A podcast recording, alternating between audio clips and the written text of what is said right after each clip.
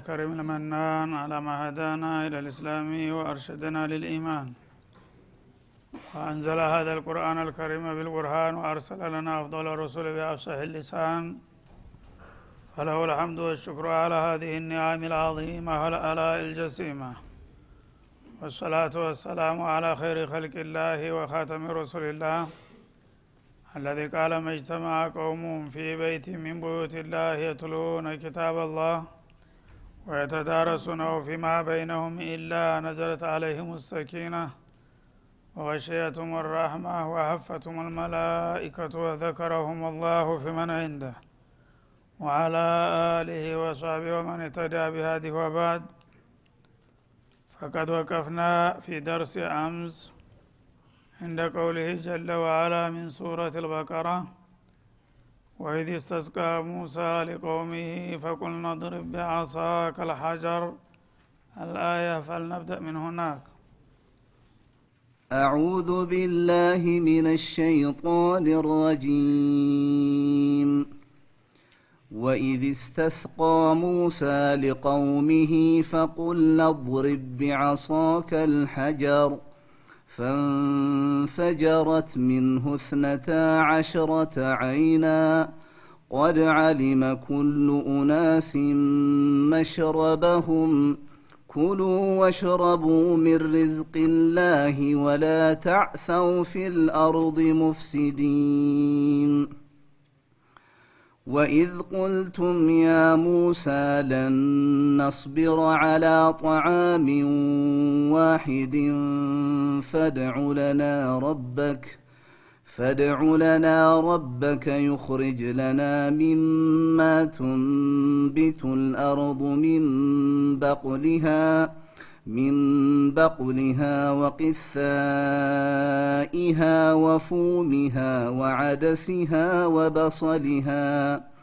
قال أتستبدلون الذي هو أدنى بالذي هو خير.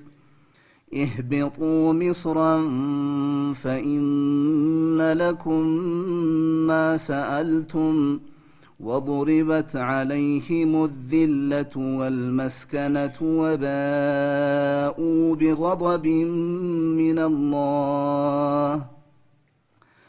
ذلك بأنهم كانوا يكفرون بآيات الله ويقتلون النبيين بغير الحق.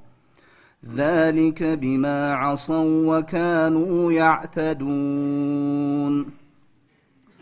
إن الذين آمنوا والذين هادوا والنصارى والصابئين من آمن بالله واليوم الآخر من آمن بالله واليوم الآخر وأمل صالحا فلهم أجرهم عند ربهم فلهم أجرهم عند ربهم ولا خوف عليهم ولا هم يحزنون.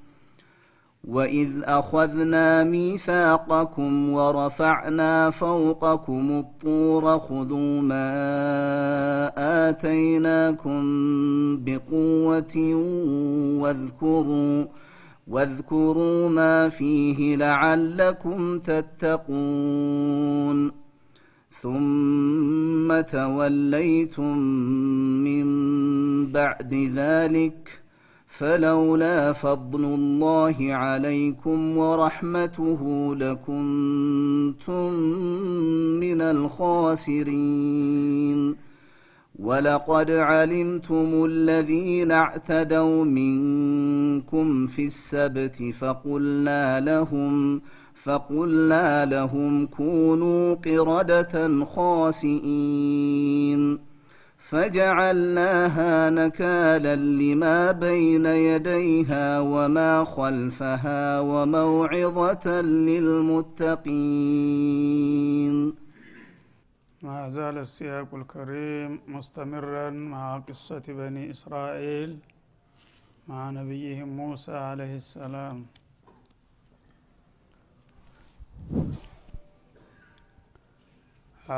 እና አላህ ስብሓናሁ ወተላ የበኒ እስራኤሎችን የነቢዩላህ ያዕቁብ ዘሮች ከጥንት ጀምረው በጣም በርካታ ነቢዮች ሲላኩላቸው ቢቆዩም እነሱ ግን ብዙ ጊዜ ለነቢያት ምቹ እንዳልነበሩና የተለያዩ ችግሮችና ጥፋቶችን ይፈጽሙ እንደነበረ እያወሳ ያም ከመሆኑ ጋር አላህ ስብሓናሁ ወተአላ መልካም ጸጋውን እየቸረና እየቀጠላቸው እንደመጣ በመጨረሻ ደግሞ አላህ ስብሓናሁ ወተአላ እድሉን ወደ ሌላ ብሔረሰቦች እንዳዛወረው ነግሮ እናንተ እስከ ዛሬ በርካታ ጸጋዎችን ችሬያችኋለሁና እሱን እያስታወሳችሁ ሶብር ማድረግ አለባችሁ።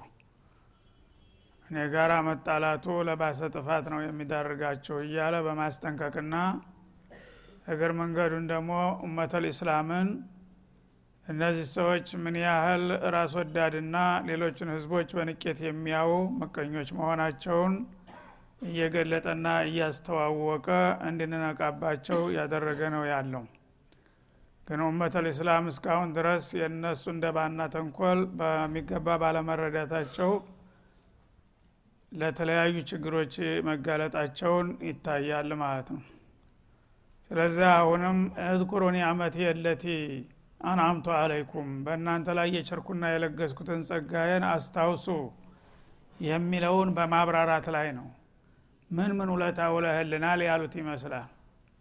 እና ከውለታዎቹ ጥቅቅኖቹን ሳይሆን በጣም ጉልጉልህና በታሪክ ሊረሱ የማይገባቸው አስገራሚ የሆኑትን ትልልቆቹን ጸጋዎቹን ነው እያስታወሳቸው ያለው ማለት ነው እና አሁን በመቀጠል ምን ይላል? ከአሁን ቀደም ያው ባለፈው ደርስ የተለያዩትን ጠቅሶልን ነበረ። የዛ ቀጣይ ነው። ለምሳሌ በትናንትና ውላት ከተነሱት አበይት ነጥቦች ወኢዝ ነጀይናኩ ሚን አሊ ፊርአውን ፊርአውን ለብዙ ዘመናትና አመታት ሲረግጣቸውና ሲጨፈጭፋቸው ቆይቶ ባላወቁና ባልጠበቁት መልክ አላህ እንዴት እንደገላገላቸው ከዛም እሱን ለመገላገል ባህርን ከፋፍሎ እነሱ በሰላም እንዲሻገሩ በማስቻልና እሱ እስከ ሰራዊቱ በማዕበል እንዲዋጥ ማድረጉ። ከዚያም ነቢዩላህ ሙሳን አለህ ሰላም ወደ ሲና በረሃ ሂደው የተወሰኑ ቀናቶች ዒባዳ ሲያደረጉ ከቆዩ በኋላ አጠቃላይ የሆነ መመሪያ እንደሚሰጣቸው እነሱ ግን በዛ ክፍተት ተጠቅመው እንደገና ሽርክ አምልኮ ውስጥ እንደገቡ እና እንደተሳሳቱ ከዛም እንደገና አላህ ስብሓናሁ ወተአላ ለእስትግፋር የሄዱትን ሽማግሎች ነቢዩላህ ሙሳን ከመካከላቸው የተወሰነ ኑር አልብሶ በመሰወሩ ጌታን ያየ መስሏቸው እኛም ጌታህን ታላሳየህን በስተቀር አናምንልህም ብለው በማመጻቸው ያልተጠበቀ ማአት እንደወረደባቸውና ለእልቂት እንደተጋለጹ ከዚያም እንደገና ነቢዩላህ ሙሳ ሲጸልዩ ተቀብሎ ተሞት እንዳነሳና እንደመለሳቸው እንደገና ቀጥሎ ደግሞ ወደ ዘመቻ በሚሄዱበት ጊዜ ፀሐይ በረሃማ ቦታ ላይ ፀሐይ ያቃጠለን ሲሉ ዳመና እንዲያጅባቸው ማድረጉን ከዚያም እንደገና ስንቃችን አለቀብን ብለው ምክንያት ለመፍጠር ሲሞክሩ አላህ ስብሓነ ወተላ ጣፋጭ የሆኑ መንና ሰልዋ የሚባሉ በጣም ልዩ የሆኑ ምግቦች በየማልዳው በበረሃ እያወረደ ሲቀልባቸው እንደነበረ ያም አልበቃቸው ብሎ ደግሞ ይሄ ሰልችቶናልና ሌላ ተቀያሪ ምግብ አምጣ ብለው አተካራ መፍጠራቸውን የመሳሰሉትን ጠቅሶ ነበረ ማለት ነው። የዛ ቀጣይ ነው ዛሬ። ወይድ ስተስቃ ሙሳ ሊቀውሚህ አለ።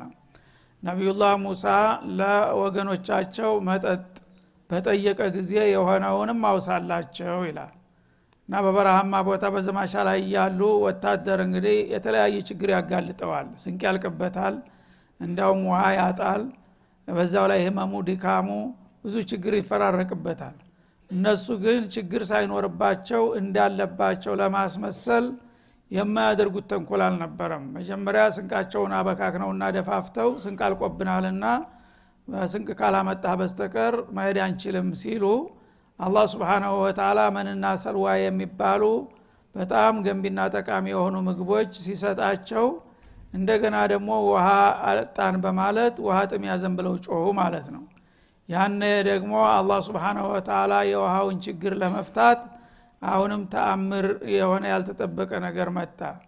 እና ነቢዩላህ ሙሳ ሰራዊቶች ውሃ ውዶ የሚያደረጉበትም ሆነ የሚጠጡት ስለሌለ ምን ይብቃኝ ብለው ሲጮሁ ምንም ችግር የለም አላቸው። ድንጋዩን በዘንግህ ምታው ያቺ እንግዲህ መዘኛ ዘንጋ ላይ ለሁሉ ነገር ነው የምታገለግለው። እና እሱን ስትመታው ውሃ ይፈልቅልሃል ተባሉ። ግን ምን አይነት ድንጋ ነው ወደሚለው በሚመጣ ጊዜ የተለያዩ ትርጉሞች አሉ ማለት ነው። አንዳንዶቹ ቃሉ እንደሚያመለክተው አንድርብ ቢአሳከ አልሐጀረ ነው የሚለው። አልሐጀር ከተባለ ጅንስን ነው የሚያመለክተው ማንኛውንም ድንጋ ይሄ ምንም ችግር የለውም። የውሃ እጥረት ፊትህ ያለውን ድንጋ በዘንግህ ምታው ያነ ውሃ ይፈልቃል አላቸው። ከፊታቸው የነበረውን ድንጋ ሲመቱት ዙሪያውን ልክ እንደ ቧንቧ በአስራ ሁለት ሻ እንዳወረደ ውሃው ማለት ነው። አንዱ ይሄ ነው። ሌላኛው በአንድ ወቅት አንድ ድንጋ ነበረ እሳቸው ጋር የተጣላ ያን ድንጋ ይዘውት ይሄዱ ነበርና ጅብሪል ያዘው ብሏቸው ከዛ ድንጋ ነው የሚልም አለ። እና እሱ ምንድነው? በሱረቱ አህዛብ ላይ አሁን ቀደም እንዳለፈው ነቢዩላህ ሙሳ ሀይይ ነበሩ። ጀግና ከመሆናቸው ጋራ የሚያስነጉር ነገር በላያቸው ላይ እና በአካባቢያቸው እንዲከሰት አይወዱም ነበር። በኒ እስራኤሎች ደግሞ በተቃራኒው ብልግና ይዳፈራሉ ብዙ ጊዜ ማለት ነው። እና እሳቸው ሰዎቹን ለማስተካከል ይሞክራሉ። በሰው ፊት እፍረት ገላ መግለጥ ነውር ነው። እንደዛ አታድርጉ ይሏቸዋል። እነሱ ግን ወንዝ በሚያገኙ ጊዜ በጅምላ ይወርዱና ልብሳቸውን አውጥተው ተደበላልቀው እፍረት ገላቸውን ገልጠው ነበር የሚታጠቡት ማለት ነው ያን ነገር እንግዲህ በጥፎ ባህል የለመደ ህብረተሰብ አስቸጋሪ ነውና በአንድ ጊዜ ማስተካከል ስለማይቻል እሳቸው ቢያስተባብሉና ቢቆጧቸው ሊገባቸው አልቻለም እንዲያውም ያንን እንደ ባህል አድርገውት ከዛ የወጣ ሰው እንደ ነውረኛ ተቆጠረ ማለት ነው። እሳቸው እንደዛ ልብሴን አውልቄ ከእናንተ ጋር ተቀላቅሌ አልታጠብም ብለው ከእሳቸው ራቅ ብለው የሄዱና ወንዛማ ቦታ ሸለቆ ወይም ቆጥቋጦ ተጠልለው ይታጠባሉ። ያኔ ምን ማለት ጀመሩ? ይሄ ሰውዬ እኮ ከኛ ጋር የማይታጠበው እፍረት ገላው ላይ የሆነ እብጠት ስላለበት ያ እንዳይታይበት ፈርቶ ነው እያሉ ያሰሩባቸው ጀመር ማለት ነው እንግዲህ ነቢይን የሚያህል ነገር እንደ ተራ ነገር እንደ ተራ ጓደኛ ማለት ነው። ይሄ ነገር እንግዲህ ብዙ ጊዜ ውሸት በተደገመ ቁጥር እውነት ይመስላል እንደሚባለው ደጋግሞ ሲናገሩ እውነትም የሰውዬ እንከን አለበት እያለ ህብረተሰቡ መጠራጠር ጀመረ ማለት ነው። ያነ አላህ ስብሓናሁ ወተላ ሁልጊዜ ነቢይ ሲልክ አንድም እንከን የሌለው ሰው ነው የሚልከው። በዛሂሮም በባጢንም ነውር ያለው ሰው ነቢይ አይሆንም። ስለዚህ ነቢዩ እንዲህ አይነት ነገር እንዲታሙበት አልፈለገም እሳቸው ተመጤፍ አልቆጠሩትም። ይሄ ያሉባልታ መሆኑን ያውቃሉና። ግን ለምን የኔ ነቢይ ሰንካ አለበት ተብሎ ይወራል አለና አንድ ቀን ተአምር ሊሰራ ነው ማለት ነው። እንደለመዱ እዛ ሸለቋማ ቦታ ሄደው እዛፍ ስር ትንሽ ድንጋለች ልብሳቸውን አወላልቀው ድንጋዋ ላይ ቁጭ አድርገው መታጠብ እንደያዙ ያ ድንጋ እላው ላይ የተቀመጠበትን ልብስ ይዞ መሮጥ ጀመረ ማለት ነው። እና ሲያው ዘወር ስል የለም። ይነጉዳል በቃ ይዞ። ሰው ቢሀጀር ዝንጋቸውን አነሱና አርቃናቸውን አንተ ድንጋ ጨርቄን ጣል እንጂ የት ነው የምትወስደው? ይሳሳድድታል ሲያሳድቱት በደመ ነፍስ ታሁን ታሁን እደርስበታለሁ እያሉ ይሮጣሉ። እሱ በአቆልቁለት ነው እየነጠረ ይሄዳል። ሳያውቁት ህዝቦቹ ጋር ህዶ ተቀላቀለ ድንጋው ማለት ነው እሳቸውም እንግዲህ ያው ታሁን ታሁን እደርስበታለሁ ብለው ሲንደረደሩ ሳይታሰብ ሰዎቹ ጋር ተቀላቀሉና ፍረት ገላቸው ታየ። ግን ጤናማ መሆኑ ታወቀ ማለት ነው። ያን ድንጋው ታዞ ነው። እሱ የሚያውቀው ነገር የለም። ጌታ ይዘክር ብሎት ነው። እና አንተ ቀሊለል አደብ ብለው በዱላ ሶስት አራት ጊዜ የተንጠራሩ አቀመሱት ድንጋውን እዛ ልብሳቸውን ለበሱ። ሰዎች ግን ያወቁ ያ ነገር ውሸት መሆኑን ማለት ነው በዛ መልክ ይሄ ድንጋ አሁን እንደ ጥላት ታየዋለህ እንጂ የሚጠቅምብህ ጊዜ አለ። ያዘው ግመልህ ላይ ያስቀምጥና ብሎ ጌታ ነገራቸው በዋህይ ነው የሚባለው። እንደገና ታረቁና ድንጋውን ይዘውት መጓዝ ጀመሩ። እዛ በረሃማ ቦታ ላይ በሚደርስ ጊዜ የውሃ ጥረት ሲከሰት ሰዎቹ የውሃ ጥም ያዘን ይላሉ ምን ይሻላል ሲባል ታዲያ ለዛ እኮ ነው ድንጋውን ያዘው ያልነ በላው ርደውና በዱላ ምታው አላቸው ማለት ነው። በዘንጋቸው ሲመቱት አራት ረድፍ ነበረው ድንጋው ልክ እንደ ጨው። በአራቱም ረድፍ ሶስት ሶስት ምንጭ ፈነዳበት ዙሪያውን ማለት ነው። በዛ ሰራዊታቸው ደግሞ ለአስራ ሁለት ቡድን የተከፈለ ነበረ። ሁሉም በየአቅጣጫው ለራሱ የተመደበለትን አቅጣጫ ይዞ ወዶ እስከሚጠላ ድረስ የሚጠጣውም ጠጣ በኮዳው የሚቀዳውም ቀዳ ለሁሉም የሚበቃ ውሃ ተሰጣቸው። ከዛ በኋላ ያድንጋ በተፈለገ ቁጥር ሁልጊዜ እሱን መምታት ብቻ ነው እንደዚሁ እያለ ቀጠለ ማለት ነው። ስለዚህ የፊተኛውን አባባል ነው ብዙዎቹ ሙፈስሮች እንትን የሚሉት። ይሄ ድንጋ ተሸክመው ይሄዳሉ ማለቱ ጥሩ አይደለም። ዝሮ ዝሮ የአላህ ሙዕጅዛ ነው። ግድ ከዚህ ድንጋ ምን አለ? አላህ ፍለቅ ታለው ከማንኛውም ድንጋ ይፈልቃል። ያገኙትን ድንጋ ነበር የሚመቱት በየጊዜው የሚለውን ነው ብዙዎቹ የሚመርጡት። ሲባል ግን ይሄኛው ታሪክ ልክ አይደለም ማለት አይደለም። ይሄኛው ታሪክ ያው ጨርቅ ይዞ በመሄድ የተረጋገጠ ነው። ፊሶይል ቡኻሪ ግን ያኛው ደግሞ ሌላ ድንጋ ነው። ሁለቱም ድንጋዮች የተለያዩ ናቸው የሚለው እንዳውም ሁለት ሙዕጅዛ ያደርገዋል በማለት ይህንን ይመርጣሉ ማለት ነው። እና ወይድ ስተስቃ ሙሳ ነቢዩላህ ሙሳ ሊቀውሚህ ለህዝባቸው ውሃ በፈለገ ጊዜ የሆነውን አውሳላቸው። ፈቁል ነድሪብ ቢአሳከ ልሐጀራ እና የውሃ ችግሩን ለማስወገድ ከፈለግ በዘንግ ድንጋውን ምታው ባልነው ጊዜ ፈضረበሁ ይቀደራል እዚ ላይ ሀሳቡ ስለሚያመለክት እና በትእዛዙ መሰረት ያን ድንጋ በዘንጋቸው ሲመቱ ፈንፈጀረት ሚኑ ትነታ አሽረተ አይና አንድ ብቻ ሳይሆን አስራ ሁለት ምንጮች ዙሪያውን ፈነዱ ከድንጋው ይላል። ቀድ አሊመ ኩሉ ኡናሲን መሽረበሁም ከሰራዊታቸው እያንዳንዱ ቡድን የተመደበለትን የመጠጥ ድርሻ አወቀ። በተራ በወረፋ እንኳ እንዳይተራመሱ ነቢዩ አለ ሰላቱ ወሰላም የገሌ ቡድን በዚህ የገሌ በዚህ ተብለው አሰለፏቸው በቀጥታ ሁሉም ሁሉም ተወካይ ያዙ። ከአስራ ሁለቱ ቡድን አስራ ሁለት ግለሰቦችን ዙሪያውን አሰለፉና ድንጋው ውሃ በሚፈነዳ ጊዜ እንዲህ ተፈናጥሮ የሚያርፍበት ያንተ ድርሻ ነው ተብሎ ለተወካዮቹ ማለት ነው። ልክ እንደዛ አሸንዳው ሲከፈት መጀመሪያ ሄዶ ተፈናጥሮ የነካው የዛ ድርሻ መሆኑ ታወቀ። በዛ መልክ ያለምንም መናፈግና መጣላት ሁሉም እስተሚጠግቡ ድረስ ጠጡና ቀዱ ይላል ማለት ነው ይህም እንግዲህ ትልቅ ሙዕጅዛ ነው። በበረሃማ ቦታ አንድ ተራ ድንጋ በዘንግ ተመቶ በሺ ለሚቆጠሩ ሰራዊቶች ውሃ ማጠጣት ማለት ቀላል ነገር አልነበረም ማለት ነው። በእኛ ነቢይ ጊዜ ደግሞ ድንጋም ሳያስፈልግ በጣት ተተካ ማለት ነው።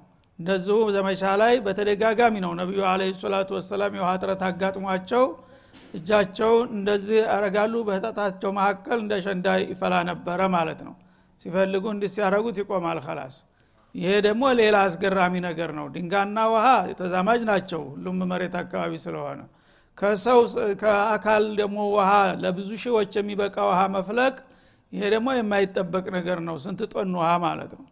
እና አላህ አላ ኩል ሸይን ቀዲር ነውና በማንኛውም መልኩ ይህ ሁሉ ለነቢያት ሙዕጅዛ ነው። እውነት አላህ የመረጣቸውና የላካቸው መሆኑን ለማረጋገጥ ህዝቦችም ደግሞ ይሄ መለክተኛ የጌታ ተወካይ መሆኑን ሲያውቁ የበለጠ ነቢዩን እንዲተባበሩና እምነታቸውን እንዲያጠናክሩ የሚያደርገው አጋጣሚ ነበረ ማለት ነው።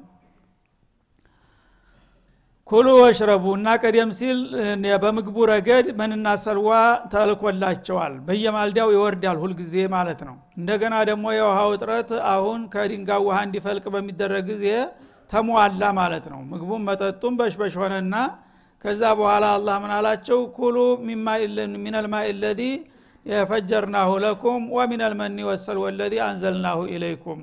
እና ያወረንላችሁን ሰውና ሰልዋና መን እየበላችሁ ይህን ንጹሃ እየጠጣችሁ ዘመቻውን መቀጠል አለባችሁ ተባሉ ነው የሚለው። ሚን ሪዝቅላህ ከአላህ ሲሳይ እና አላህ ስብሓናሁ ወተላ ባልተለመደ መልክ በቀጥታ በታምር ካስገኘላችሁ ሲሳይ እየበላችሁ እየጠጣችሁ ተልኳችሁን መቀጠል አለባችሁ እንጂ ولا تعثوا في الأرض مفسدين።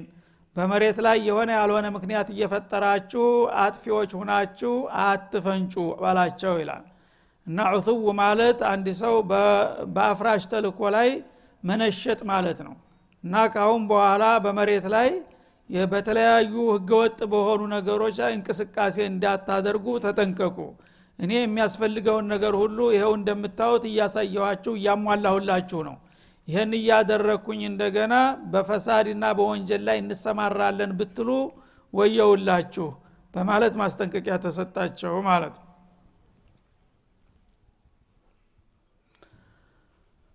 ወይት ቁልቱም ያ ሙሳ ዳነስቢራ አላ ጧአሚን ዋሂድን ስብናላህ እንግዲህ ይህን ሁሉ ነገር በብዙ መላይል የማይገኝ የሆነ ምግብና መጠጥ አላህ በባዶ በረሃ እየሰጠና እየለገሳቸው በማመስገን ፈንታ እንዳውም ሰለቸን ብለው ደግሞ ርሮ ሊያቀርቡ ነው ማለት ነው። እና ለነቢዩ ሙሳ ተነሱና ምን አሉ? አንተ ሙሳ ሆይ ያ ረሱላላህ እንኳን አይሉም። ልክ እንደ ተራ ጓደኛ። ስብናላህ ተጃአሉ ዱዓ ረሱል ከዱዓ ኢባዲኩም ባዕዷ አንጠልጥለው ልክ እንደ ተራ ሰው ወይት ቁልቱም ያ ሙሳ ነው የሚለው። አላህ አይጨምርም አይቀንስም። ያለውን ታሪክ ነው የሚነግረን ማለት ነው። እና ሙሳ ወይ ይሉታል ዝም ብለው ተነስተው ለነስቢራ አላ ጧአሚን ዋሂድን እኛ በአንድ አይነት ቅያሬ በሌለው ምግብ ላይ መታገስ አንችልም አሉ ማለት ነው። መንና ሰልዋውን እንግዲህ ጮማ ስጋውንና ወለላ ማሩን ሰለቹና ይህን ሁልጊዜ የማይቀየር ምግብ ፈርዶብን ማለት ጀመሩ ማለት ነው እና በዚህ ምግብ ላይ መቀጠል አንችልም። እና ምግቦቹ ሁለት ናቸው ግን እንዳንድ ያደረጓቸው ያው ለማንቋሸሽ እንዲመቻቸው ማለት ነው። የማይቀየር ምግብ ከሆነ የተለያየ አይነትም ቢሆን ነገም ተነገም ወዳ ያው ከሆነ አንድ አይነት ምግብ ሁልጊዜ ይላል ሰው ዝም ብሎ ማለት ነው። ስለዚህ በአንድ በማይቀየርና ወጥ በሆነ ምግብ ልንታገስልህ አንችልም። ትግስታችን ተሟጧልና ሌላ ምግብ ታመጣ እንደው አምጣ አለበለዛ ይህን አንበላም ብለው እንደ የራብ አድማ ሊያውጁ ነው እንደገና ደግሞ ማለት ነው። የጥጋብ አርማ። ስብናላህ እንኳን ወታደር በበረሃ ቀርቶ በቤት በከተማ ይህን የመሰለ ምግብ አላህ ሰጥቶህ አንድ ስሙን ሳታወጣ እየዘለቀቅ እንደገና ሰለቸኝ ማለት ይገባል? ሰው እንግዲህ ለራበው ከራበው ለጠገብ አዝናለሁ ይላል የሀገራችን ሰው። የራበው ሰው ምንም ጉዳት አያደርስም። አንገቱን አጣጥፎ አገጩን በጉልበቱ ደግፎ ቁጭ ማለት ብቻ ነው የጠገበ ሰው ግን አያድርስ ነው። የማያረገው ነገር የለም። ስለዚህ ለነስቢራ አላ ጧአሚን ዋሂድን በአንድ ምግብ ላይ አንታገስልህም። እንደ በላ አደረጉት ማለት ነው። ሰው ትግስት የሚያደረገው በበላ ላይ አይደለም? በኒዕማው ላይ አንታገስም ይላሉ። እና በዚህ በአንድ ምግብ ላይ ልንታገስልህ አንችልምና ቅያሬ የምታመጣ ከሆነ አምጣ። ካልሆነ ግን ካሁን በኋላ በዚህ ነገር ላይ አንቻቻልም አሉ ማለት ነው ታዲያ ምን ይሁን ሲሏቸው فادع لنا ربك ጌታህን ጠይቅልን سل لنا ربك ማለት ነው። ምንድ ነው የሚጠይቁት? يخرج لنا مما تنبت الأرض من بقلها وقثائها وفومها وعدسها وبصلها አሉ። سبحان الله በኮስ ላይ የሚበቅሉ ውዳቂ ዚግባ የማይባሉ ርካሽ የሆኑን ምግቦች ነው የሚናፍቁት ያሉት ማለት ነው። እና ወራዳ ሰው ይኸው ነው ክብር አይፈልግም ማለት ነው አላህ እነሱ በአቅማቸው አንድ ቀን እንኳን ለሙናሰባ በአመት አንድ ቀን እንኳን ሊገዙት የማይችሉትን ምግብ ነው እየመገባቸው ያለው ቋሚ አድርጎ። እነሱ ግን ምናሉ የድሃ ልጅ ያደጉበት ጎመኑ በሶሉ ምናምን ስለሆነ ያንን የለመድነውን የጓሮ አትክልት ብታመጣልን ይሻላል። የስጋውና የማሩ ጉዳይ በቃ ሰልችቶናል አሉ ማለት ነው እና ሚማቱን ቢቱል አርዱ መሬት ከምታበቅለው ነገር። ለምሳሌ ሲሏቸው ሚንበቅሊሃ የቅጠላ ቅጠል አላዴል ጎመን አይነት ማለት ነው። ወቂታ ኢሃ እንደገና ቂታ የሚባለው ዱባ ማለት ነው። ወፉሚሃ ፉም እንደገና ነጭ ሽንኩርት። ፉሚሃ ወፉሚሃ በፋእም በታእም ይቀራል። ወፉሚሃ ዝላ አሁን በፋእ ነው የመጣው። በፊባዲል ቂራአ ወፉሚሃ ይላል። እና ወፉሚሃ በሚልበት ጊዜ ሁለት አይነት ትርጉም ይኖረዋል ማለት ነው። አንዳንዶቹ ስንዴ ለማለት ተርጉመውታል። ከምግብ አይነት ሁልጊዜ የታወቀው በየዓለሙ ስንዴ ነውና ወፉሚሃ ማለት ከስንዴው አይነት ወይም ነጭ ሽንኩርት ይላል ማለት ነው። ዋአደሲሃ ከምስሩ አሉ ማለት ነው። እንግዲህ ጮማ ስጋ ጠልተው ምስር ተመኙ ማለት ነው። በሶሊሃ ቀይ ሽንኩርት እነዚህን ነገሮች ነው የምንፈልገውና እነዚህን አስመጣ ብለው ጠየቋቸው ማለት ነው። ያነ ነቢዩ ሙሳ በጣም ገረማቸውና ምን አሉ? ቃል አተስተብድሉን አለዚ ሁዋ አዲና። አሁን እናንተ የምትቆጥሯቸውና የምጠቃቀሷቸው ነገሮች እዚህ ባይባሉ ውዳቂ ርካሽ ነገሮች ናቸው። እነዚህን ውዳቂ የሆኑትን ነገሮች በተቀያሪነት ትፈልጓቸዋላችሁ? ቢለዚ ወ ኸይር የተሻለና የተመረጠ ከሆነው ምግብ ይልቁንስ እነዚህ ተሻሏችሁ እንደ በማለት ጠየቁ ማለት ነው። አዎን ይሄ ነው የሚሻለን አሉ። እንግዲህ የጥሜታቸው ለሙካለፋ ብቻ ነው። ቢያንስ በተጨማሪ ቢጠይቁስ? ይሄ እንዳለ ሁኖ ግደለም የኛው ያደግንበትን ምግብ ናፈቀንና ተጨማሪ ሆኖ ቢሉ ማዕቁል ነበር። ግን ያ ይቅርና ይሄ ይተካ ነው የሚሉት ማለት ነው። እና ሙሳ አለህ ሰላም እንግዲህ በጣም አስገራሚ የሆኑ ታጋሽ መሪ ነበሩ። የፈረደባቸው እንግዲህ የተጠየቁትን ሁሉ ነገር ለጌታ መጠየቅ አለባቸው ማለት ነው። ምክንያቱም እነሱ እምቢ ከተባሉ ወደ አሁኑ አፈርሰው ነውና የሚሄዱት። ስለዚህ ጌታ እንደዚህ ይላሉና ምን ይሻላል በማለት ጠየቁ ማለት ነው። እና እነዚህን የጓሮ ርካሽ የሆኑ የፍራፍሬዎችና ቅጠላቅጠሎችማ ለማገኘት ከፈለጉ እዚህ በረሃ ላይ በተአምርነት እነሱን አላመጣላቸውም ሊል ነው አላ እንግዳውሳ እህቢጡ ሚስራ ቁለሁም እህቢጡ ሚስራ ምን ልአምሷር አሁን እናንተ የምትመኟቸውን ፍራፍሬዎችና ቅጠላቅጠሎች ከፈለጋችሁ ይሄ በተአምር መምጣት የሚያስፈልገው ነገር አይደለም። ላዩናሲብ ቢጀላሊ ወቁድረቲ ማለቱ ነው። እነዚህ ርካሾችን ነገሮች እኔ ከየጓሮውና ከየኮሲው ለቅሜ አላመጣም ለነሱ ተፈለጋችሁ ተልኳችሁን ተወጡና ወደ ከተማ አካባቢ ስትሄዱ በየጓሮ ቦታ ነው እና እነዚህ የሚገኙት እዛ ታገኟቸዋላችሁ። አሁን እኔ ግን አብስሉኝ ቀቅሉኝ የማይል የተዘጋጀ ጣፋጭ ምግብ እያመጣሁላችሁ ነበር። ይህ አልጣመንምና ያው ያደግንበት ውዳቂው ይሻለናል ካላችሁ ወደ ከተማ መሄድ ያለባችሁ እነዚህ ከተማ አካባቢ ኮሲ ቦታ ነውና የሚገኙት እዛ ቦታ ሄዳችሁ ልታገኙ ትችላላችሁና እዛ ለመሄድ ደግሞ የወጣችሁለትን ተልኮ መወጣት አለባችሁ በማለት መለሱላቸው ማለት ነው። አንድ ይሄ ነው። ወይም መጀመሪያ የተነሱት ተመስራ ሀገር ነው። ምስር ሀገር ያው በአትክልት የታወቀ ነው እና ተልኳችሁን ተወጡና ወደ ሀገራችሁ ወደ ተነሳችሁበት ምስር ተመለሱ በማለትም ተተርጉሟል ማለት ነው። እና ሚስረን የሚለውና ሚስራ ሙንሰሪፍ ገይረን ሙንሰሪፍ እህቢጡ ሚስረን በሚል ጊዜ ሚስረ ምን አልአምሳር አንድ ከተማ ሂዱ ያው ከተማ እንደዚህ ነገሮች ይገኛሉ። ሚስረ በሚባል ጊዜ ያለ ተንዊን ግን ያው ሚስረ ፊርዓውን የታወቀ ነው ማለት ነው። በዚህ መልክ እንግዲህ አላህ ስብሓናሁ ወተላ አሁንም ጥያቄያቸውን እንደ አግባቡ እየመለሰላቸው ነው ማለት ነው። ፈኢነ ለኩም ማሰአልቱም እዛ ስትሄዱ የጠየቃችሁትን ነገር ታገኛላችሁ አሏቸው።